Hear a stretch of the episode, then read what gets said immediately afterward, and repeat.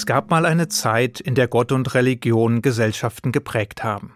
Eine Zeit, in der sie Anker für die Verzweifelten waren, Leuchttürme für die Suchenden, Wegweiser für die Wandernden.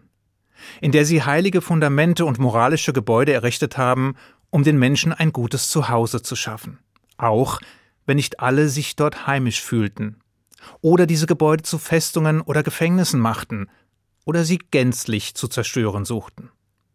In jedem Fall hat das dynamische Duo bestehend aus Gott und monotheistischer Religion im Lauf der Zeit einiges an Dynamik eingebüßt. Auch wenn das Duo nach wie vor unverzichtbar ist. Denn seine universellen Werte, seine sinnstiftende Wucht, seine hoffnungsvolle Botschaft, seine verbindende Kraft, seine disziplinierende Energie, sein charakterbildendes Potenzial, seine Widerstandskraft, seine Beständigkeit und vieles mehr sind immer noch da. Und doch scheint es, als würde die Botschaft die Adressaten nicht mehr erreichen. Nun gibt es Menschen, die glauben, dass die gegenwärtige Misere vor allem dem traditionellen Geist monotheistischer Religionen anzulasten ist. Wenn diese sich nur geschmeidiger an die moderne und gesellschaftliche Veränderung anpassen würden, dann wären sie attraktiver, zeitgemäßer und relevanter. Dass Gott und die Religionen so zu Getriebenen werden, nimmt man billigend in Kauf und dass sie geprägt werden, anstatt zu prägen, geschenkt. In diesem Licht ist wohl auch der Vorstoß zu erklären, Gott einen Genderstern zu verpassen.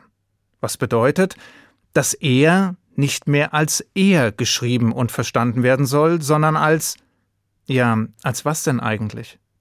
Naja, jedenfalls nicht mehr als himmlischer Patriarch und nicht als alter weißer Mann. Aber ist das eine gute Idee?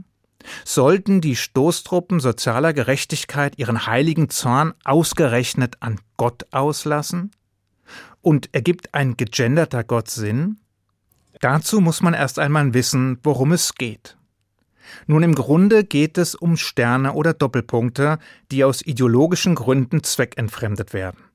Also um orthografische Satzzeichen, die dabei helfen sollen, Gerechtigkeit und Minderheitenschutz durch Sprache zu schaffen in dem alle Geschlechter und Identitäten abseits des dualen Systems von Mann und Frau sprachlich ihren Ausdruck finden. Dem liegt die Idee zugrunde, dass Sprache gesellschaftliche Missstände abbildet und dass Sprache Wirklichkeit schafft. Und deshalb, so die zweifelhafte Logik, muss man die Sprache verändern, also sozusagen gerechter machen, damit sich in ihrem Windschatten auch die Realität verändert. Und da das was für Menschen gut sein soll, für den Ewigen nicht schlecht sein kann, bekommt Gott eben auch einen Genderstern verpasst. Ob in der Mitte des Wortes oder am Ende ist dabei nebensächlich. Hauptsache Stern. Dazu fällt mir der englische Schriftsteller C.G. Chesterton ein, der einst schrieb Die moderne Welt ist nicht böse. In mancher Hinsicht ist sie entschieden zu gut. Sie ist voller wüster und vergeudeter Tugenden. Oder anders ausgedrückt, der Weg in die Hölle ist mit guten Absichten gepflastert. Dabei ist die Idee auf den ersten Blick eigentlich ganz charmant. Schließlich haben Generationen von Schriftgelehrten, Theologen und Philosophen unzählige Stunden damit zugebracht, das wahre Wesen des Ewigen zu ergründen, ohne das Mysterium Tremendum letztlich zu erfassen. Wie auch. Denn wenn Gott erklärbar, begreifbar, verstehbar wäre, wäre er ja nicht mehr Gott. Also jene Existenz, die allen Beschreibungen spottet und dennoch nicht ohne dieselben auskommt. Ein Widerspruch in sich, der nun einmal nicht zufriedenstellend lösbar ist. Es sei denn, man geht das Thema wie das sechsjährige Mädchen an, das im Kunstunterricht von seiner Lehrerin gefragt wird, was sie denn male. Ich male Gott, erwiderte es, woraufhin die Lehrerin milde lächelnd erklärt, das ist unmöglich. Niemand weiß, wie Gott aussieht. Worauf das Mädchen erwidert, in fünf Minuten wissen Sie es. Wie dem auch sei. Auch heute noch gilt der Satz, den Josef Albo in seinem Buch der Glaubensgrundsätze schrieb. Wenn ich ihn kennen würde, wäre ich er. Manch einer hakt nun hier ein und meint, dass genau dies doch der Grund dafür sei, weshalb Gott einen Stern verdiene. Gerade weil Gott kein Geschlecht habe und im Schlepptau patriarchaler Herrschaftssysteme Karriere gemacht habe, müsse endlich Schluss sein mit der männlichen Eintönigkeit. Vielmehr brauche es die in Schriftzeichen gegossene Vielfalt Gottes, also den Stern. Und damit ein Zeichen, das alles in sich vereint, was nicht binär ist, nicht Mann und nicht Frau. Was daran stimmt, ist Folgendes. Selbst wenn Gott in der hebräischen Bibel auch in weiblichen Begriffen erscheint, dominieren männliche Ausdrucksformen. Unser König, unser Vater, unser Herr und so weiter. Wäre es dann aber nicht folgerichtig, dieses Ungleichgewicht durch ein Zeichen zu heilen, in dem sich alles und nichts wiederfindet? Welches das binäre System aufbricht und die Zwischentöne sichtbar macht? Nein, ganz im Gegenteil. Denn der Genderstern steht zwar für die Auflösung der Geschlechterteilung, also für das Ende des dualen Systems, aber er steht immer noch für eine Form von geschlechtlicher Identität, und damit ist rein gar nichts gewonnen. Anders ausgedrückt. Es gibt aus genderideologischer Sicht nicht nur zwei Geschlechter, nämlich Mann und Frau, wie es uns Biologie und Wissenschaft seit jeher lehren, sondern es gibt ganz, ganz viele Geschlechtsidentitäten.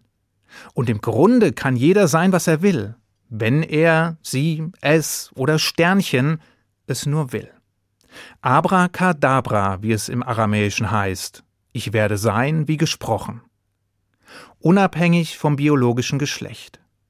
Denn schließlich gibt es ja auch noch das sogenannte soziale Geschlecht, und das kann, so die Theorie, von dem biologischen abweichen.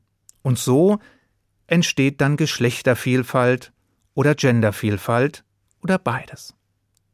Auf den Ewigen lassen sich diese Vorstellungen allerdings nicht so einfach übertragen, denn Gott hat eben kein Geschlecht. Er ist nicht männlich und nicht weiblich und nichts dazwischen oder darüber hinaus. Er ist auch nicht transgender oder pangender und auch nicht genderfluid oder genderqueer. Stattdessen ist er nicht durch diese Begriffskreation beschreibbar, nicht durch Genderideologien erfassbar, nicht durch Identitätssterne definierbar, sondern er ist einfach, nicht mehr und nicht weniger. Wenn das aber so ist, weshalb wird er dann meist als er beschrieben und nicht als sie oder es? Dafür gibt es mindestens drei gute Gründe.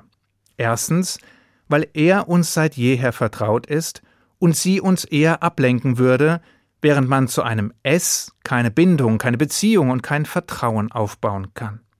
Zweitens, weil das Judentum sehr zurückhaltend ist, wenn es darum geht, bewährte Traditionen über Bord zu werfen. Oder wie C.G. Chesterton es ausdrückte, Tradition bedeutet, unseren Vorfahren eine Stimme zu geben. Es ist die Demokratie der Toten. Und drittens, weil ein männlich dargestellter Gott noch am ehesten geeignet ist, um männliche Aggression, Gewaltbereitschaft und Dominanz einzuhegen. Und uns Männern stattdessen die als weiblich geltenden Eigenschaften Gottes nahezubringen. Also Liebe, Fürsorge, Hilfsbereitschaft, Zärtlichkeit, Barmherzigkeit und Einfühlungsvermögen. Warum? Weil Männer sich eher von Männern disziplinieren, domestizieren und leiten lassen und eher bereit sind, die traditionell als weiblich verstandenen Züge wertzuschätzen, anzunehmen und nachzuahmen, wenn sie von einem Mann vorgelebt werden. Will heißen, Jungs und Männer brauchen männliche Lehrer und brauchen männliche Vorbilder, brauchen Väter. All das hat Richard Reeves in seinem jüngst erschienenen Buch von Jungen und Männern überzeugend geschildert. Deshalb und im Lichte all dessen ist die traditionelle männliche Schreibweise Gottes ideal? Keineswegs, aber sie ist die beste aller schlechten Lösungen, und sie ist allemal besser als ein Gott mit Genderstern. Ich wünsche Ihnen einen guten Schabbat. Shabbat Shalom.